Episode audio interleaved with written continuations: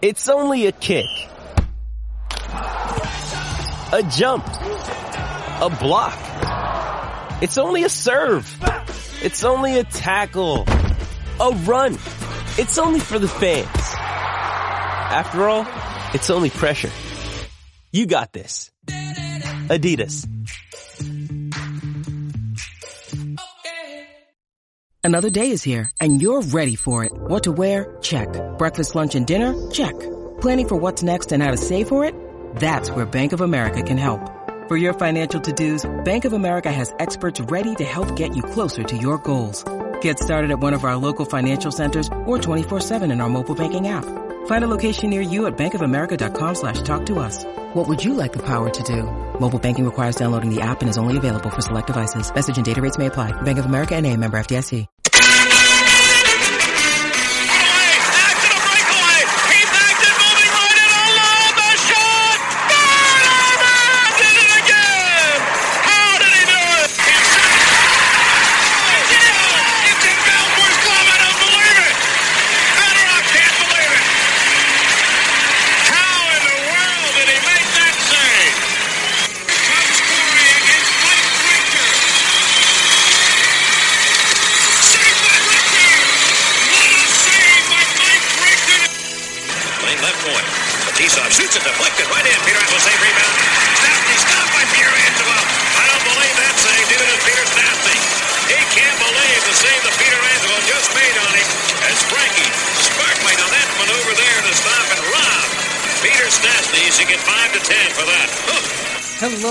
Welcome to episode 61 of Tendy Talk, presented by the BLPA and the Hockey Podcast Networks. I'm your host Joe, better known as Wash Up Goalie on social media. This week I chat with Chicago Steel goaltender Nick Haas. We talk why he chose to play in the USHL over the OHL, his sweet Bauer pads, and so much more. So, without further ado, let's get to the conversation with Nick.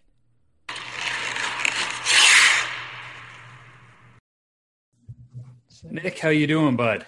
Hey, how are you? Not bad, not bad. Thanks for joining me on the podcast. I appreciate it. Yeah, thank you for having me. Yeah, so I'm guessing uh, school and practice is done for the evening. Yeah, yeah, I just got back from a couple hours ago. Yeah, it's it's uh, got to be interesting uh, playing junior hockey. You know, kind of. Yeah, you're living with the billet family, but in all essence, you're on your own, uh, and you Yeah. still have to navigate high school and uh, you know playing hockey at a level that is, um, you know, every day for the most part. Yeah, it's definitely finding that balance of uh of everything. So yeah, it's pretty.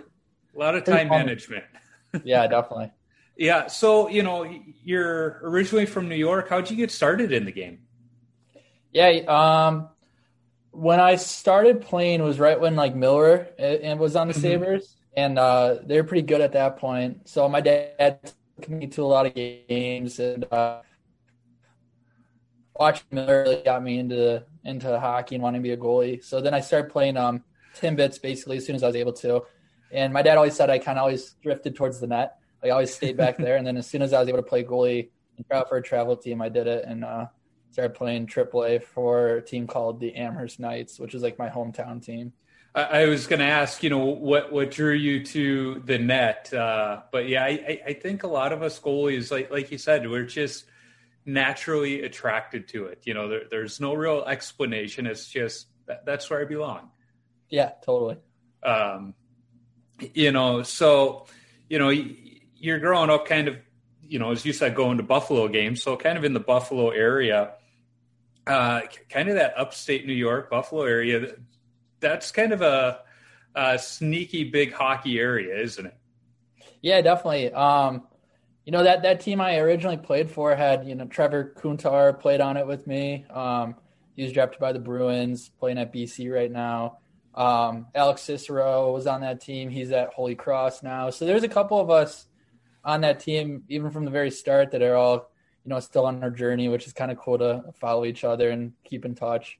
Um, so yeah, I'd say there's a lot of there's a lot of good hockey players coming out of Buffalo right now, which is which is cool to see. Yeah, and uh, you know, there, there's another uh, Buffalo hockey player in the Chicago area. You know, people know about too. Uh, Yeah. We're in '88. yeah, Patrick Kane. Um, my goalie coach back home, uh, Brett Bennett played with Kane and for uh, for years and knows him really well. They're like best friends. Oh, um, cool. Still stay in touch all the time. He played on the um, the U.S. national team with them when they were growing up and stuff like that. So yeah, he's he's a really cool guy. I haven't met him um, really much, but uh, I've heard he's a really good guy from people that uh, that do know him that I know. Yeah, and I mean, growing up in Chicago and being a Hawks fan, you know, you look at Kane and his personality when he came into the league to, you know, what he is now. He, he's made that transition to uh, just kind of being almost Tom Brady like with his training. Uh, I think some fans would be kind of shocked to find that out about him and that he he's super serious about it. Uh, oh, yeah. You know, and de- definitely somebody to, to emulate your off season habits after. Yeah, I think that just shows how he's been able to stay in the league for so long. Guys mm-hmm. who, who are like that, that take the off season seriously and aren't just going home and you know screwing around all summer, are the ones that keep going and having great careers um, later down in, in their careers in the NHL and stuff like that. So absolutely, and you know, you, you mentioned something that uh, you know the, the off season. I, I think a lot of young hockey players you know think that even at the, the lowest levels that they got to play year round were you a year round hockey player all the time or did you play other sports too yeah i was i was a baseball player um, my dad played division one baseball so i kind of okay. grew up um, with him pushing me with that so i would normally start the summer playing baseball kind of get a break which i think everybody needs and yeah. then uh, play baseball for most of the summer, and then I'd say like midway through, I would start um, picking it back up with goalie sessions and stuff like that. Um, but I think that's a big thing for younger guys is you know getting in other sports and kind of testing their boundaries in, in just sports in general, and I think it helps in the long run. Absolutely, and I, I remember when I was coaching, you know, we had those multi-sport athletes, and you know, it was we always welcomed it because you know baseball for a goalie, I mean, you're, you're catching a ball all the time. It's good for you, yeah. and picking up the the baseball on the delivery from the pitcher. It's all good stuff. Um, but even we we had a few soccer players, and we knew we could count on them late in the game if we needed fresh legs, or you know, being a multi-sport athlete is so beneficial to kids. But for whatever reason, I don't know if it's the parents or what, they think, nope, we, we need them to play year round, only one sport. Um, you know, now if the kid makes that decision, that's another story. yeah, totally. I think um I feel like that's been a more recent thing too. Yeah. I feel like um like my dad always said like when he was a kid no one just played one sport. Um and even when I was younger, like most of the people I'm friends with always played different sports growing up too. I think I feel like it's, I've heard of that more recently of of kids yep. sticking to one sport and kind of only doing that. Yeah, now I once I, I, played other sports growing up, but once I found hockey, I was like, nope, this is all I want to do now. But you know, mom and dad, it, it, was time to sign up for baseball. They're like, you want to play baseball? Almost like pushing me to play baseball. I was like, nope, sign me up for summer hockey. And they're like, okay, we won't put the sweatshirts away quite yet. you know, it it was always my um, yeah yeah. I mean, hockey was definitely. Yeah, I mean, I'd say hockey was definitely like when they would ask me, I, I feel like I would always say like hockey was my favorite when they would ask. But um, I did enjoy playing baseball a lot. I played it all the way up until uh, um, senior year of high school. I played all the way up till there. So, so that's almost a perfect transition because you know you're, you're playing this other sport. And then somewhere along the way, you, you get drafted to play junior hockey. But from my research, it wasn't just the USHL. You you were drafted into multiple leagues. So, what yes what made you decide to go to the USHL and go to Chicago over the other options you had? Yeah, so I played for um, the Buffalo Regals my OHL draft year, and it that's some great hockey right over the border. Um, yeah. We played in the um, SCTA, the Canadian League. Um, it was awesome. We didn't win much because the teams were just ridiculous, but I would I'd see like 50 shots a game, and I you know I I held the team to like three four goals against, and we wouldn't score much on the other teams, but it was just like a good um, experience for me to kind of just face tons of shots and be have mm-hmm. to stand on my head every game. Um, so I was drafted by the Guelph Storm after that season, um, and I went to camp. It was really cool experience. There's some great guys there, um, and I had a ton of fun there. And you know, I was I was always thinking about going to the OHL. Um, and then my dad and I kind of talked it over, and I really wanted to play in college and Mhm. get my degree and stuff like that. Um, so then I went to Salisbury School in Connecticut, um, which is a prep school, and uh, played there my junior and senior year. Um, that was a blast, one of the best experiences of my life for sure. Um, and then after my senior year, we won our championship, and then I was drafted by the Chicago Steel, um, and then ultimately ended up here. Yeah, and I mean, it's no secret. Chicago's got a great program there. I mean, the the win streak you guys had, what was a year or two ago, was just ridiculous. Oh yeah, you know, so I, I can see why if, if they draft you, you want to go. And um, at the same time, was uh, Coach Garman still the goalie coach at the time when you started with the Steel? yeah. So or- last year, last year was my first year, and uh, um, Coach Garman was the goalie coach, and yeah, he was awesome. We, you know, we'd have goalie sessions basically every day with him, which was something I'd never been able to do before. Normally, Yeah. you know, paying for your old goalie session. At Salisbury, we'd have a guy come in once a week on a Sunday. So I never had that, um, you know, someone watching over you and giving you pointers at all Yeah. time, um, sort of thing. And it was awesome. And it, I could totally, my game just went to a different level once I, I had that. And um, worked with him all last year. And then he uh, you know stepped up as the GM this year for the Steel, and uh, Coach Carl Popper came in from Minnesota. He's the new goalie coach. Um, same thing, awesome guy. Learned so much from him so far this year. It's been awesome. yeah. I, I used to listen to um, the goalie by Garman podcast. Yeah. I, I love Yeah. it because they're just short little bits, and I, I could listen to two or three on the way to a game. And Yeah. so I, I have to ask: Is he always that upbeat, like just drank a pot of coffee, happy, or you know, Yeah, he does is- he ever have a bad day? I think he's got to be one of the the happiest per- people I've ever met in my life. Every day you come to the rink, he's got a smile on his face. He's ready to go.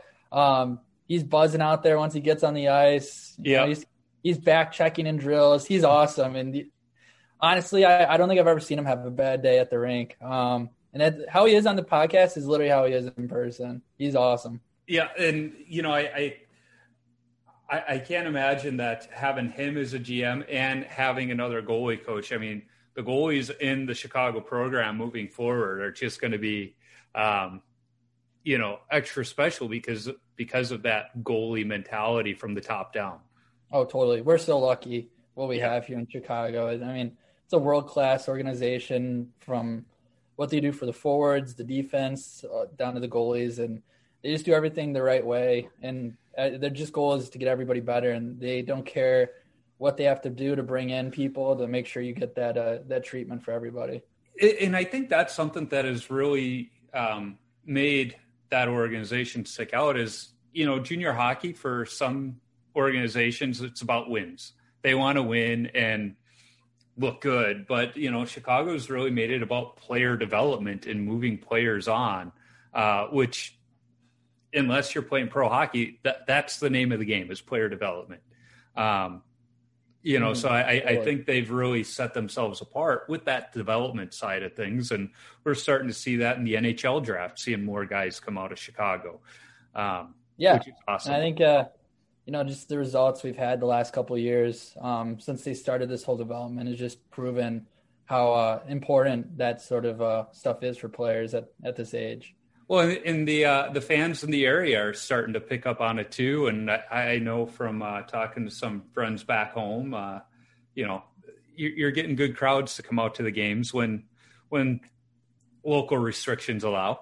Yeah, yeah. Well, that was what was weird last year. That was such an interesting year. Um, for basically the whole year until playoffs, we there's no one in the in the crowd, and it was such a weird.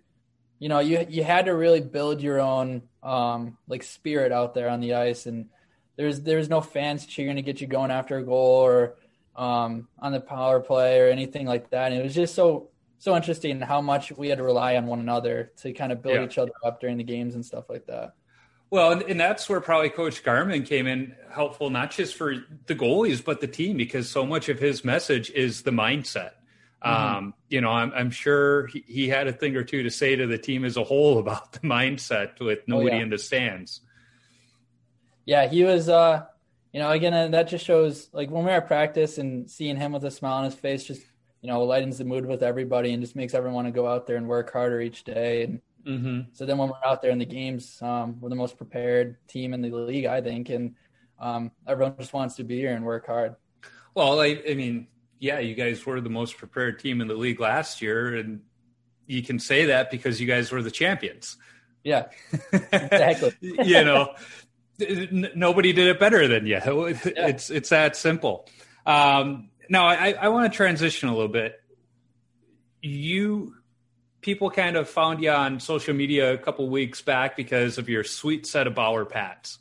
Yeah, uh, they're they're just killer. But I, I want to know how much input do you have in the design of the pads and your mask at the junior level? Is it more team led and manufacturer led, or do you have any say in what's going on these things? Yeah, no, Chicago basically gives us free range on whatever we want to do with our equipment. So, like my masks, when I design them, I normally like sit down for a couple hours and I just print out templates templates of uh, just clear blank um, goalie masks and just yeah. go through and design my own helmet.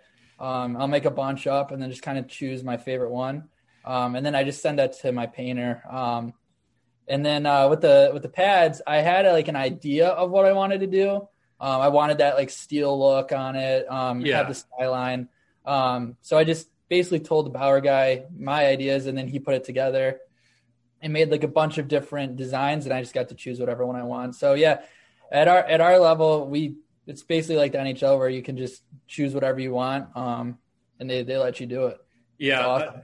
yeah. I, I nowhere near pro. I, I'm, you know, division, you know, I, D League, Beer League, but I, I was able to uh, kind of do the same thing with my pads. I just got of you know design what I want, and yeah, I knew some of the right people to get what I wanted. Yeah, but mo- most most people don't have that luxury, uh, which which is unfortunate. But you know, with Bauer, that is becoming uh, a possibility for you know your your rec league goalie or even your youth goalies that you know if you're willing to pay a few more bucks, you can work with their designer and get yeah. whatever your heart desires. Um, yeah, I mean that that's the one of the best parts about being a goalie is that stuff, and I feel like that's what draws a lot of younger kids into becoming a goalie is you know designing their gear, yeah, stuff like that. And uh, last year, like when when I met with the uh, our equipment manager Parker Hoffman, um, I got off the phone with him after ordering all my gear, and my dad turns to me and goes, "That was the greatest day of my life." not having to pay for it anymore. yeah. Yeah, I, I, can imagine. My, my, dad always joked, "Why couldn't have you stuck with soccer?" Because I, I, played soccer in like kindergarten. Yeah, uh, he was like, "Why couldn't you have stuck with soccer? I would have brought you a new pair of cleats every year, top of the line." But no, uh, you know. And to my credit, like I shoveled sidewalks and whatnot to save money to buy my own stuff whenever I could. But still, yeah, like dad's. It wasn't until college that I was buying my own, you know, true set of stuff.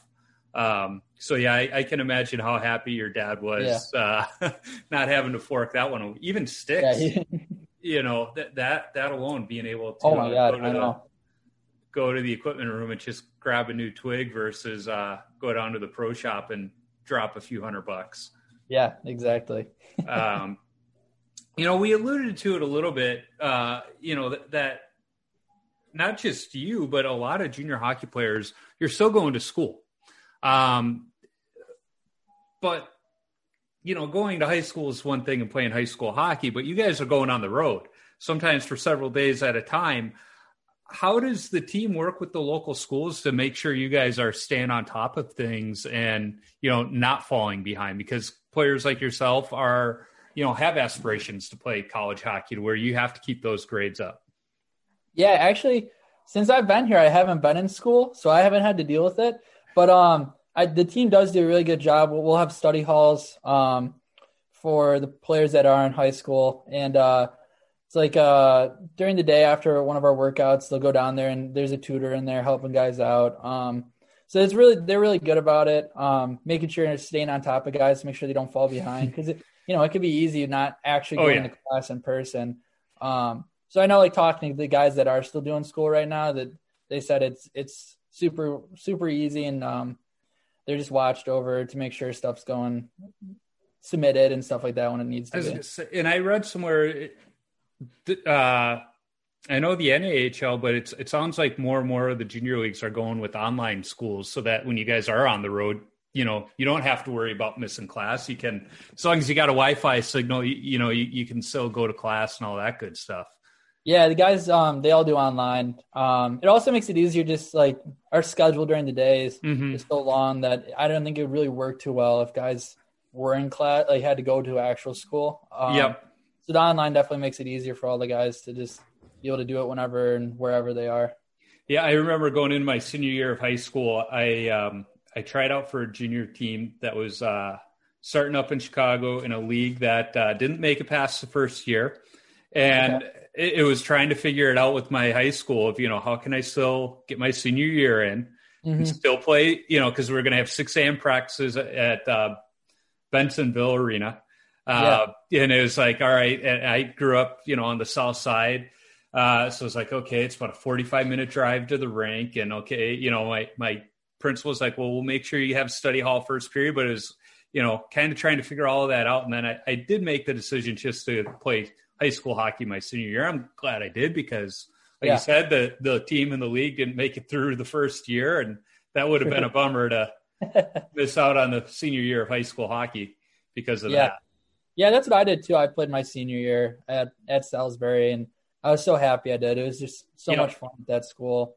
Um, you know, we all it was a it was a boarding school, so all the guys lived on campus and you're with your team twenty four seven, eating eating every dinner and meal together. Yeah. just a ton of fun. So Yeah, I I- I can imagine. Um, you know, thinking about the other teams in the UH, USHL, I mean, you're pretty lucky to be in Chicago just from a food aspect.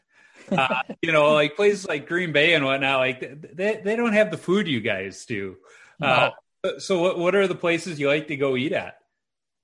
There's some there's a lot of good options here, like you're saying. Um, there's a really good uh, brick oven pizza place that a lot of the guys like called Giamia. Mhm. Um, really good.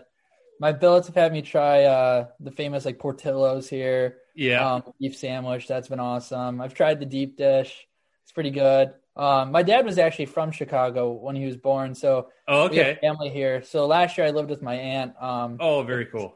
yeah, which was cool, and you know they were showing me around all the cool places too. Um, so yeah, I'd say uh, those those couple places have been really good that I've tried that are Yeah. well known from Chicago. Well, if you're down in the Midway Airport area, you got to go to Vito and Nick's for pizza. Uh, Barstool went Yeah. there and did their pizza review, and I know Portnoy is not a thin crust guy, but even he was like, "All right, th- this stuff is good." Um, I'm gonna have to yeah. check it out. yeah, Vito and Nick's. Uh, everybody knows about it. A lot, a lot of Southsiders like call it Nick and Vito's because N becomes before V in the alphabet. Uh, but yeah, that that that was the place I went to growing up. All right, Uh, yeah. When I uh, fly home for Christmas, I'm, I'm gonna be going to Midway, so maybe I'll swing by and get a slice before I catch the flight. Yeah, it's it's not not too far from there, but uh, yeah, it's it's in the area. Um, so, uh, right. I, uh, moving along, right? Uh, I, I was reading, doing my research, and I see that you have committed to Colgate for a college hockey. So Yeah. you know you're doing what you had planned of going on and continuing your education. What made you choose Colgate? Yeah. Um. So being from Buffalo, it's it's not too far, and I've been really far from home for the last four years now. Yeah, So part of it was just making it easy to be able to have family come see see me play finally, and um, and then the other part of it was is uh, you know, when I I was younger, I went to a camp there and just fell in love with the campus. It's beautiful there. Um, they have a really new rink that looks awesome, and then like the last part was kind of my goal for playing college hockey was to be able to go to like a college that maybe I wouldn't have been able to get into if it wasn't for hockey hmm and um, Colgate's um, academics are just high class and Yeah, I was gonna say reason. it's Yeah. it's not uh, like picking Mankato State or St. Cloud, uh, where they they literally let, if you have a pulse, they're gonna let you in.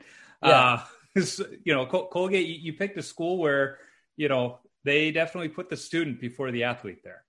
totally yeah, and that was just a big thing for me. Um, I just wanted to go to somewhere where you know my life after hockey, I would have really good opportunities um, with, and the alumni network from Colgate is one of the best in the world apparently. So um, it was a bunch of reasons why, but those are just a couple of them.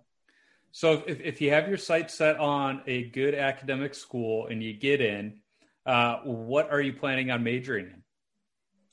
Yeah, I'm thinking like finance. Um, a lot of my family does that. Um, my grandfather's a financial planner, and that's kind of something I've been interested in. Um, and I know a lot of a lot of the Colgate alum do that too. So it was uh, another another reason why I, I was uh, once Colgate started yeah. knocking, I was really interested. Well, that perfect. You know, it's and exciting that it's closer to home too. So yeah, totally. Um, you know, ho- hopefully it's not the uh, the final chapter of competitive hockey for you, but just yeah. the next one. But uh, e- either way, it sounds like you're setting yourself up to be successful regardless. Yeah, uh, which is smart. And I, I think a lot of you know kids that are playing, you know, high school, junior, and even uh, some college hockey they're not looking at it that way. They're just mm-hmm. trying trying to uh, make it pro and not even thinking about life after pro hockey. Because I've known yeah. a few guys that did play pro hockey and the last year or two, and then they're like, "What do I do? What do I do now? I I never finished high school because I was playing junior hockey. Mm-hmm. you know, so I don't have an education. I don't have any skill set. Uh, yeah. what, what do I do now? Yeah, and that was one of the main reasons again why I kind of didn't go the OHL route. Um, mm-hmm.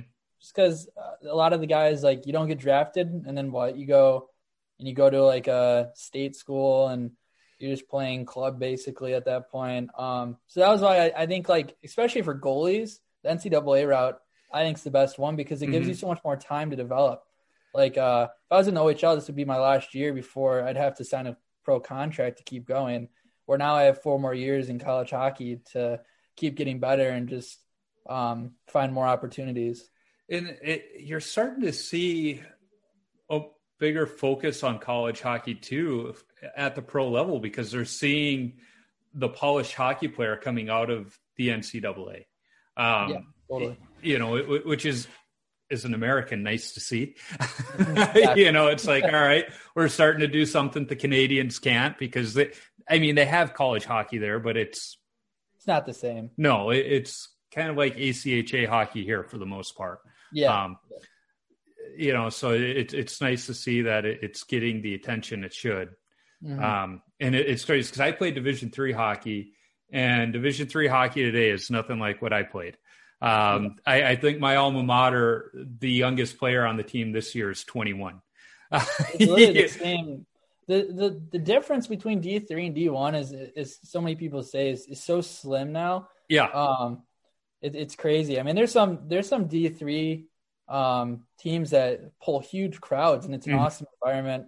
Um, one of my buddies that I know plays at Geneseo, and I know they get some big crowds there, and, and they he loves playing there. Um, yeah, and it's like basically the same sort of atmosphere, and I feel like a lot of people frown upon Division three so much when. Uh, uh, in reality, like you can go to really good schools um, and play D three and play some really great hockey too. Oh yeah, up here in the uh, it's called the MIAC, the Minnesota Interscholastic Athletic Conference. I mean, there's just some awesome hockey every weekend because I forget oh, how yeah. many teams there are, but there, there's plenty of them, and routinely, you know, there's MIAC teams atop the national standings. It's usually, you know, the MIAC, and then you know, what is it, uh, Middlebury and yeah, RPI, you know, they're usually up there, and every now and then you get one of the Wisconsin schools, usually yeah. Superior.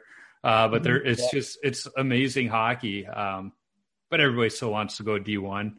You know, mo- most goalies I talk to, they, they want to play one game at Yost Arena.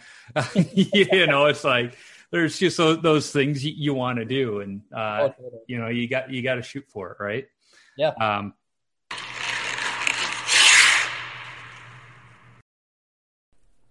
Football fans, I'm sure we all love an action packed, high scoring NFL game. But with the latest no brainer from DraftKings Sportsbook, an official sports betting partner of the NFL, you'll be a winner once a single point scored. New customers who bet just $1 on any team to score can win $100 in free bets. It's that simple. If Sportsbook isn't available in your state yet, you can still get in on the NFL action. Everyone can play for huge cash prizes all season long with DraftKings daily fantasy sports contests. DraftKings is giving all new customers a free shot at millions of dollars in total prizes with their first deposit. Download the DraftKings Sportsbook app now, use promo code THPN, and bet $1 on any team to score and win $100 in free bets. If they score, you score with promo code THPN this week at DraftKings Sportsbook, official sports betting partner of the NFL. Remember, you must be 21 or older in New Jersey, Indiana, and Pennsylvania only. New customers only. Minimum $5 deposit and $1 wager required. One per customer. Restrictions apply. See DraftKings.com slash sportsbook for details. Have a gambling problem? Call 1-800-GAMBLER. So, you know, I, I was going to ask this question because of the uh, junior hockey part of it, of, you know, moving away from home at a younger age than most kids, but you did it even sooner going to prep school. Um, that's not easy. Uh, e- even when kids go to college, you know, they, they get that homesickness. How have you handled, you know, moving away essentially at such a young age and becoming independent at such a young age? Was it hard? Were, were there uh, hiccups along the way? Yeah, you know, I thought um growing up I felt like I was always a like a fairly independent person as it was. Yeah. Um so like once I started talking to the prep schools and kind of realizing that was the route I wanted to go, I was I was pretty excited to leave. Um and then, you know, once I did, it made it really easy just because of the atmosphere of Salisbury. Um it's an all boys school Mhm. and you know, they always say it's a brotherhood and it it totally is. Um some of my best friends that like I still talk to them all the time are from that school, and I felt like that made it an easier transition. Um, like the first day I stepped on campus, I met two of my best friends um, to this day, Yeah. and uh, so that that definitely made it easier for me. Is just you know living with them and stuff like that. And I, I know it was hard on my mom for sure. Um, you know, it took two two years out of uh, me being home with her um, short, so I know I know she was pretty upset, but wanted me to go and you know pursue what I wanted to um, accomplish. And um, my dad was excited for me to to move on to this you know new um, new chapter. And uh, and then they they came and visited a lot, which helped too. Um, they'd come to games when they could and stuff like that. But yeah, I thought I I thought I handled it pretty well. Um, I know some people like that I that I know that tried it didn't do well and ended up just giving up and heading back home, but um, I think definitely going to that prep school was a was a big help with uh with moving away.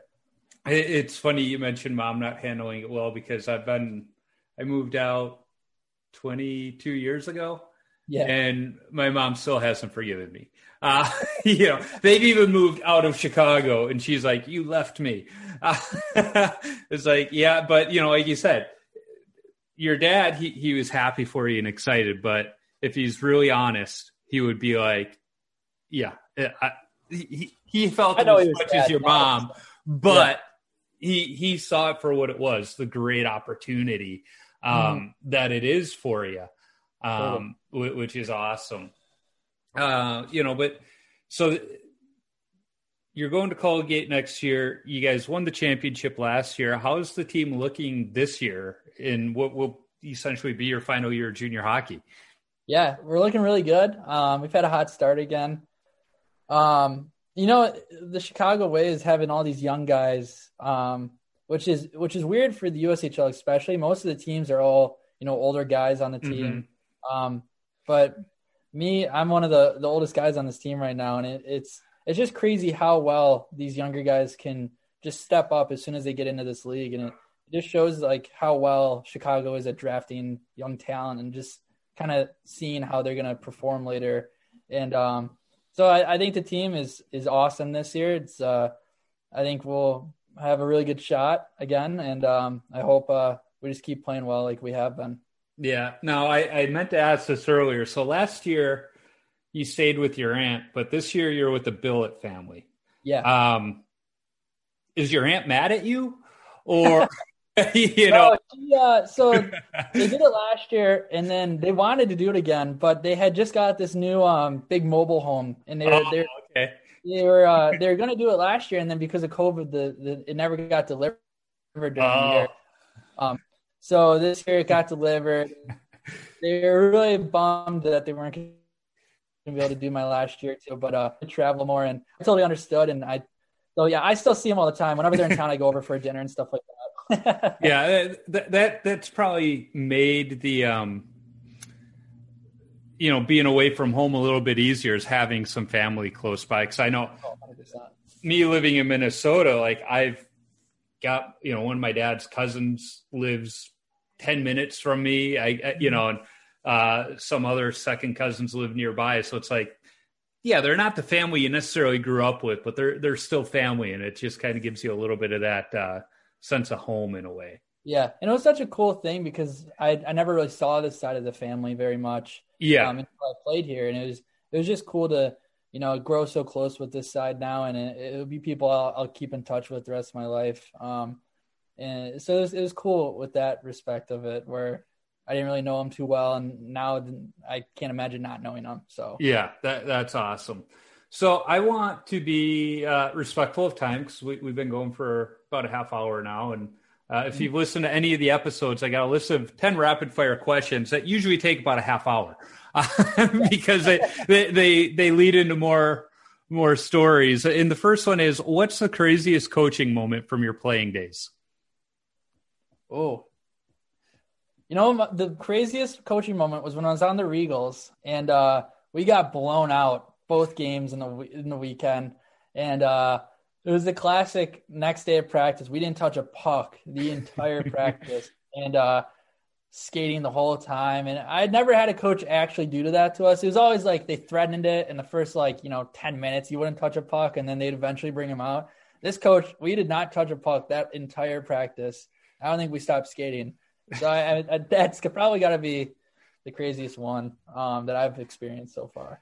Yeah, in college, my coach tried doing that to us, uh, and I say tried because we had like a Friday game or something, or I don't remember why, but we were going to have a Saturday practice because I, I was a four-year JV All Star in college, Yeah, and we were going to have a Saturday practice for some reason because we didn't have a game, and we knew it was going to be a bag skate because we had the extra ice time.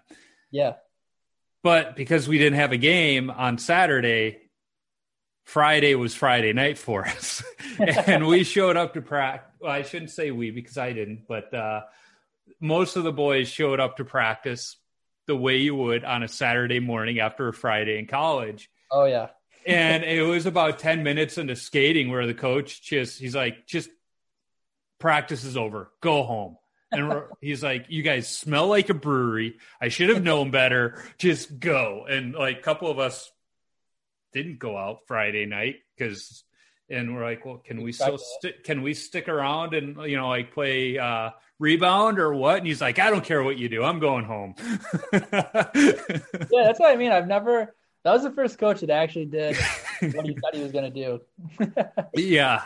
Um, so ne- next question: What's your favorite all-time goalie mask? Ooh. Oh, let me think about this one.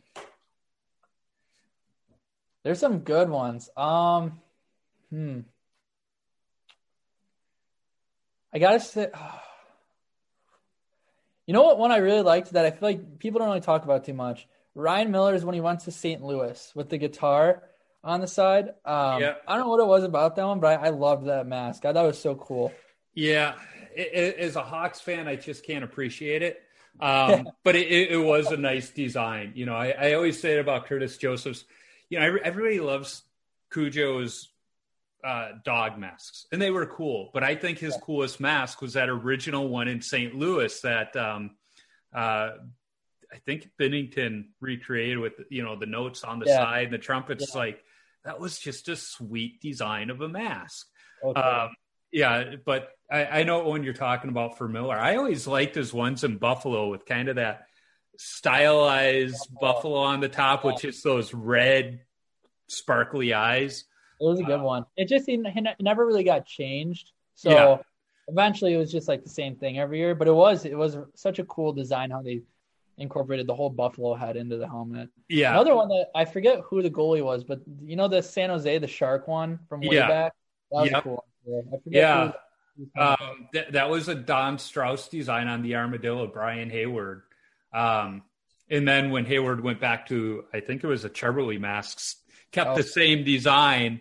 Um, but yeah, that, that was an original Don Strauss design. Um, I only know that because I had him on the podcast and he talked about it. he he drew it he drew it up on a uh, cocktail napkin when he saw the uh, Sharks jerseys uh, revealed at a uh, trade show. really, Yeah, that's awesome. yeah. So the the next question: What's your favorite rink that you've played at? Um, I'm gonna go with Green Bay. I love that arena. Really? So bright. They have the camera angles from like everywhere, so it's cool. Like when you make a big save, you get to see it like like it's the NHL. Yeah. Um, and I've always played well there, so that's probably one of my favorites. I like Dubuque too. A lot of guys don't like Dubuque because the ice is kind of hard and it, it messes up your skates. You, you Mhm. gotta get them done before practice the next day because you're not gonna be able to move. But um, another like you know bright bright rink. Um, and again, I played well there too, so I, I like those two a lot.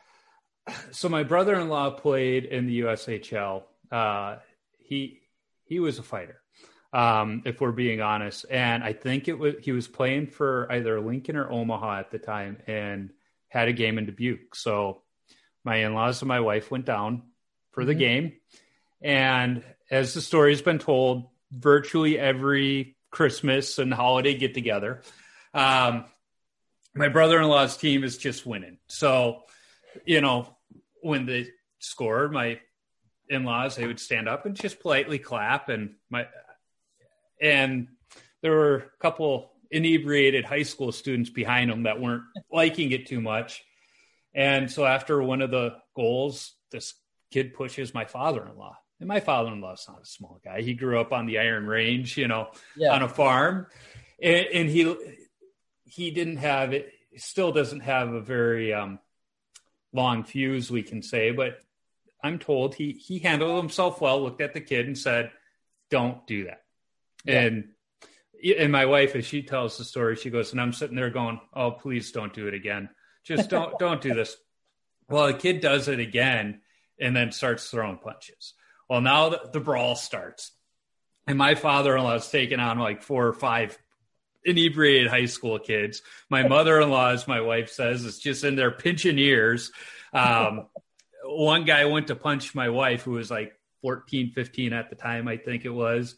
Yeah. And one of the Dubuque fans is like, "Oh no, you don't." Uh, Yeah. So then the cops come and start breaking everything up. They're ready to haul my in-laws away, but the other Dubuque fans are like, "No, they were just, you know, protecting themselves. Those kids started and everything else." And Yeah. so af- after the game, they're waiting by the bus to say hi to my brother-in-law, and you know, the guy started walking to the bus. And like, did you guys see the brawl in the stands? And my father-in-law was going, "No, I was uh, kind of busy at the time." so yeah, anytime Dubuque comes up in in the uh, household, that that story always comes up. Yeah. Um, so, what's your favorite stick that you've ever used? Ooh. Um, my the coolest one I ever had was when I was way younger. I had this warrior stick that had this like motorcycle girl painted on it. Oh, I Um, remember that one. I had that one. I thought it was the coolest thing ever. Um, but like the best, like I don't know, performance. Um, I like the Bauer one I have right now, the uh, Ultrasonics. So it's so light, and um, I had CCM last year, and they were breaking all the time, and I haven't even broken a Bauer one yet. Um, so I these are probably my favorite ones, like performance wise. But that Warrior one was definitely my favorite. Yeah, up. I remember those early early warrior sticks. They had some goofy designs on them, Oh, yeah. and uh, I had one with some bird on it too. I, I forget it was like a road runner or something on it. Um, yes, I remember that one. Yeah, I I'm due for a new stick, and I'm thinking I might bite the bullet and move away from the foam core sticks. Yeah. Um, it, and the the warrior and the Bauers are kind of getting the the best reviews from the different goalies I talk to for the durability, and for a cheap guy Oh, like me, that, that that's key. But everybody I talk to about the Bauer, you know, they just say it it just holds up, and like you said, you haven't broken one yet this year, and which is pretty uh, crazy. Last year, I by this time, I'm pretty sure I broke like eight CCM. So yeah, uh, yeah, the bow are awesome, and it's crazy how well the, how durable they are because of the um, spine on the back, how skinny it is. Yeah, it's crazy that they don't break you. Yeah, I, I remember when I was in college, we were still using wood sticks, and I think it was about every other week I would probably break a stick, which is why I wound up building a coffee table out of all my broken sticks after the one season. I, I wanted to do something like that. Yeah, I, I just don't ha- get the sticks these days to uh, build anymore. So uh, mm-hmm. otherwise, I'd still be doing that. yeah. I always wanted to do one of those chairs, um, like the Adirondack chair with the sticks. Yeah, where they use the goalie paddles as the uh, armrests. Yeah, I just don't have enough in my garage. I'll have to send you the uh, picture of the coffee table I built yeah, um, because you have the access to the you know broken goalie sticks. The, the key is if the blade breaks, that then you can use the the stick yeah. for for it because you need the whole paddle for the most part. Um, yeah, totally. Which I mean, my six is it was usually the blade where it broke, or you know somewhere in the. I was using Christian six, so sometimes it was the heel just soaking in too much water and that, yeah. then it would break there. But yeah, you need that that full paddle to to make a, a good chair or table. Um, Interesting talking about the the heel of the stick. Once I went to Chicago, like my sticks all growing up, where they would break is right where you're talking about at that heel. Yeah. When I got to Chicago and we get like the pro stock or whatever it is, that never breaks anymore. It's always just the uh um the top part. That's where it breaks now. I don't yeah, know what, in the shaft. What, yeah, I don't know what's different um, between like the stock ones and the the pro ones. I don't I don't know if it's a different material or something, but the the ones I've had while here, they never break in the the heel. It's weird. Yeah, no, that that makes sense, and it, it probably is. It's just difference in materials or the amount of material used down there. Yeah. Um, yeah, that, that would make sense. It makes me feel even better about uh, getting my next sick from pro stock hockey. yeah, I'm doing that. Yeah. Um, so, what is your favorite youth hockey memory? Um, probably uh, when I was at Salisbury, uh, winning the the prep championship. That's that's probably got to be my favorite one. That was that was just so cool. It was actually um, which was pretty crazy. The last um, like championship game or something like that played in North America before the world shut down because of COVID. So we we got it in like day before the world shut down. It was it was pretty crazy. You know, it's funny you say it because I remember that weekend too, because the uh, Minnesota high school hockey tournament was going on that weekend, yeah. and they have the big Let's Play Hockey Expo, and I take my boy to that every year, um, more so so that I can go see everything. Uh. And like, you know, my uh, beer league season was already shut down at that point, and, mm-hmm. you know, we are kind of like, are they going to get this tournament in? Are they yeah. going to have the expo? And they had it, you know, on a, you know, Friday, Saturday deal. And then I want to say Monday, the yeah. world shut down. I mean, yeah, I, I we saw things were kind of coming to a head. So we, we did a quick trip to the Wisconsin Dells with the kids. And um, it, it was funny because we didn't know that it was LGBT weekend at the Wisconsin Dells. Uh, so we're like, okay, cool. We're like the only like traditional family here at the water park today, but didn't matter. We were all going down the same water slides, but it was like, okay, didn't see that on the, uh, side. yeah. Um, so yeah, I, I, know what weekend you're talking. It's, yeah. uh, it etched in my memory. um, so what's the best chirp you've heard on the ice, off the ice, uh, in the locker room. oh, I feel like most of them you can't even say on on a on a show. ah, let's see. I don't know. My favorite my favorite one is like when uh someone one of the guys on the team will get chirped and then they'll just say the most random possible thing they can think of back and the guy just doesn't know what to say. It's hilarious. Yeah. Um I can't think of an actual chirp that probably is my favorite.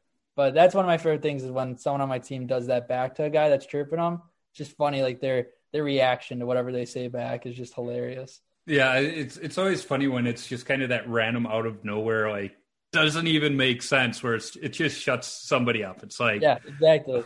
What, what does that even mean? I, I, that's why I think my son will be really good at chirping. He's a baseball player, but they still chirp on the uh, ball field because he just says the dumbest stuff. you know, yeah. where there, there's so many times I look at him, it's like, what are you even saying? Like, why? Um, yeah. Yeah. So I'm gonna go on. Skills Oh, but yeah, our one skills coach loves messing with the goalies. So you know, every time I step out on the ice, it's uh, oh, did you bring your sunblock out here for today in practice? And always he's always chirping chirping us, getting us going in practice, which is pretty funny. I, I liked that uh, interview that Fleury was given. I think it was this week. He was talking about uh, sometimes when I don't remember if it was Toews or Kane would be talking to yelling at Jimmy Waite saying, "Fix your goalie, he's broken." when they're you know out at practice, it's like okay, yeah. that, that's a goal, good one. Fix your goalie. Yeah. I, I, I, remember when I had uh, David Hutchinson on of uh, In Goal podcast, okay. and yeah. uh, he he said one of his son's goalie coaches looked at him and said, "You must be really good at dodgeball." I was like, "Ooh, that that that's a good one. I that like that one too."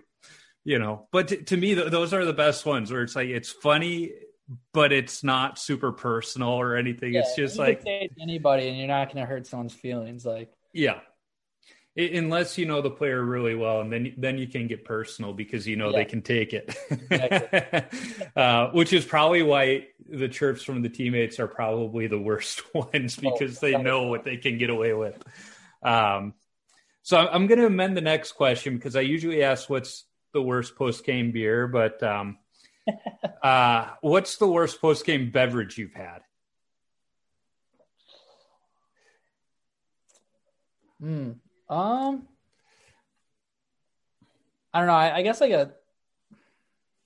I don't know. I'd say the worst meal was uh when we were in Salisbury. We'd always get this pizza from this one place, um, and it just wasn't at all my favorite. So you know, it was I'd get out of a game super hungry and then have to go eat this pizza that I hated. Didn't sit well, yeah. So that that'd probably be a food. I don't know about the drink. Um, probably something hot, like a hot chocolate after a game. Probably wouldn't be too good. Yeah, so, uh, so hot and sweaty. Yeah, that that's not a good post game beverage. That's for sure. So when you tape your sick eagle, heel to toe or toe to heel?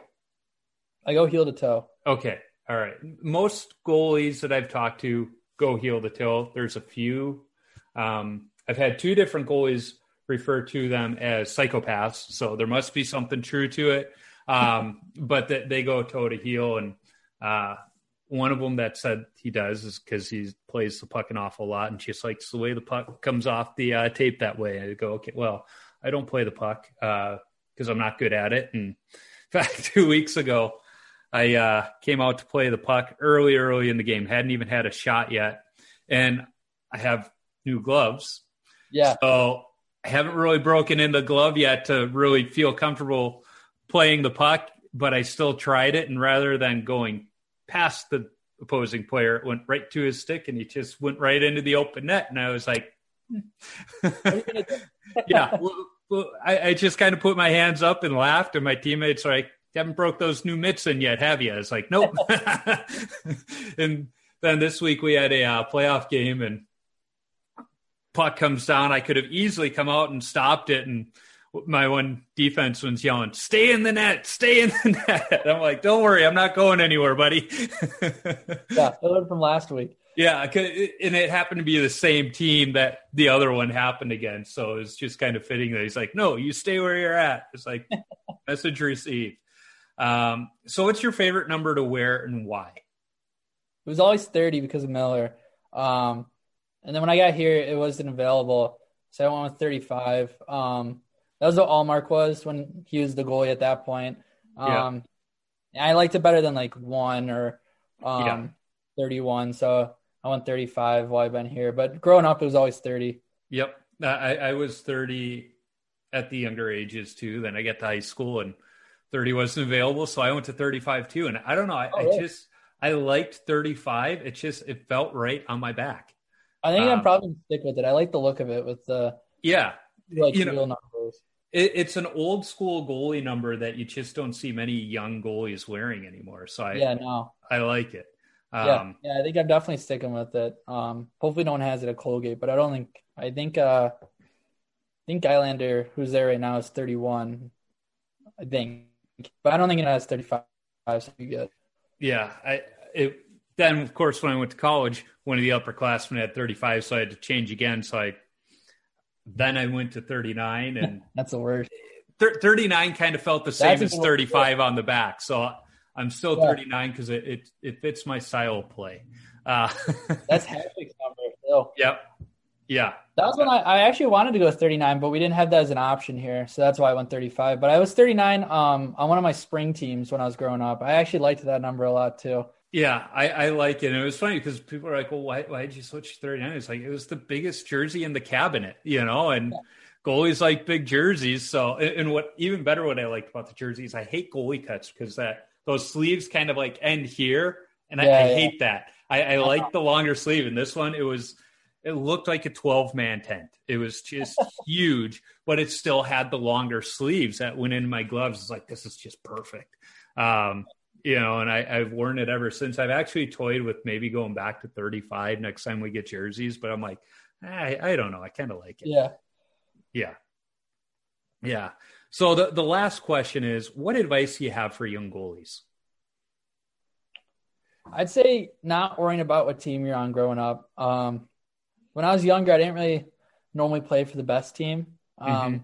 which I think ultimately helped me in the long run face even more shots. I think when you're younger and you're on the best team and you're getting like 10 shots a game, it's not doing you any good. So um, I'd say not to worry about that type of stuff when you're younger and just just have fun and just keep working hard and um, in goalie sessions and that type of stuff because that's what really matters when you're younger. Um, then uh, if you stick with that, it'll give you the best chance for when you're older to be on the better teams. So Yeah, th- that's great advice because I was never on good teams. My high school, I've told the story before, and league play, we went uh, 128 and one my freshman and sophomore year combined. Yeah. Um, you know, I was seeing 50, 60 shots a game, but you know, as I've told some younger goalies, is play for the the bad teams because you're going to get those shots. You're going to get that natural development, and totally. you know, you might not have scouts coming to watch you, but they're going to come to watch the teams you're playing against, and they're going to see you.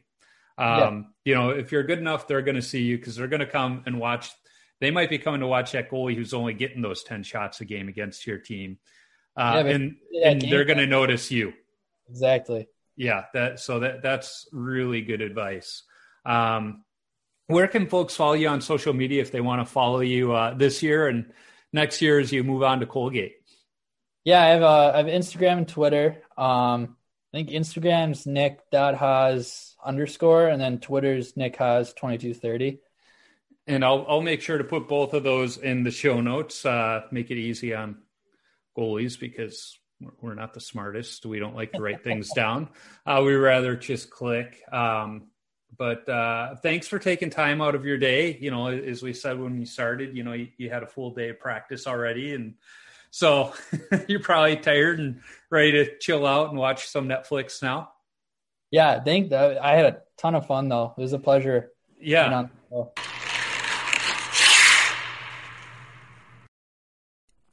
It was fun talking to Nick. I was interested to find out why he chose the USHL over the OHL, a route I think most players would take given the option. While he wants to play hockey at the highest levels, he is clearly looking at the bigger picture of life and understands he needs to set himself up not just for that opportunity to play hockey at the highest levels, but also for life after competitive hockey. It's going to be fun to follow him and his Steel teammates this season, then keep an eye on him next year at Colgate. Be sure to follow Nick on social media at nick.haas, that's H-A-A-S underscore on Instagram, and Nick Haas 2230 on Twitter. You can find me on Instagram, Twitter, Facebook, and YouTube simply by searching for Wash Up Goalie and I'll pop up. Visit washupgoalie.com for some great hockey related content, my beer league hockey video highlights, and of course, all podcast episodes. If you want some Wash Up Goalie or Tendy Talk apparel, be sure to visit my Threadless shop by clicking the merchandise link on my website. If you like this podcast, go listen to the BLPA Big Show. It's the OG BLPA Podcast Network show where a couple of beer league players talk beer league hockey, draft experience shenanigans, and exploits from around the game. Be sure to check out the full lineup of hockey related podcasts on the Hockey Podcast Network as well. There are too many lists here, but shows like the Europuck podcast, the 50 Years Ago in Hockey podcast, and the King's Realm podcast can all be found. I need to thank the band The Zambonis for allowing me to use their music on my podcast. You can download their music on iTunes or listen wherever you stream music from. I'm always working on lining up other goalies to talk to. If you are a goalie or have connections to a goalie who I should talk to, shoot me an email at washupgoalie39 at gmail.com or send me a DM on social media.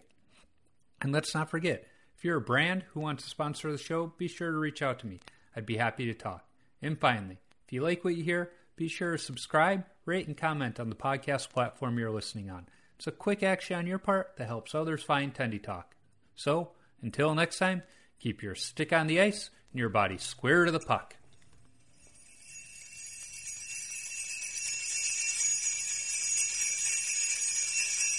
All I really want for Christmas are some brand new shoulder pads. To protect me from the enemy when he cross checks me really badly.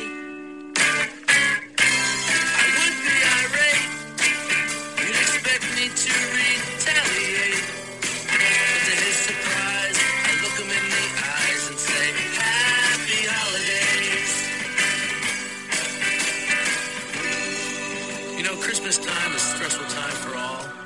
Malls packed, traffic.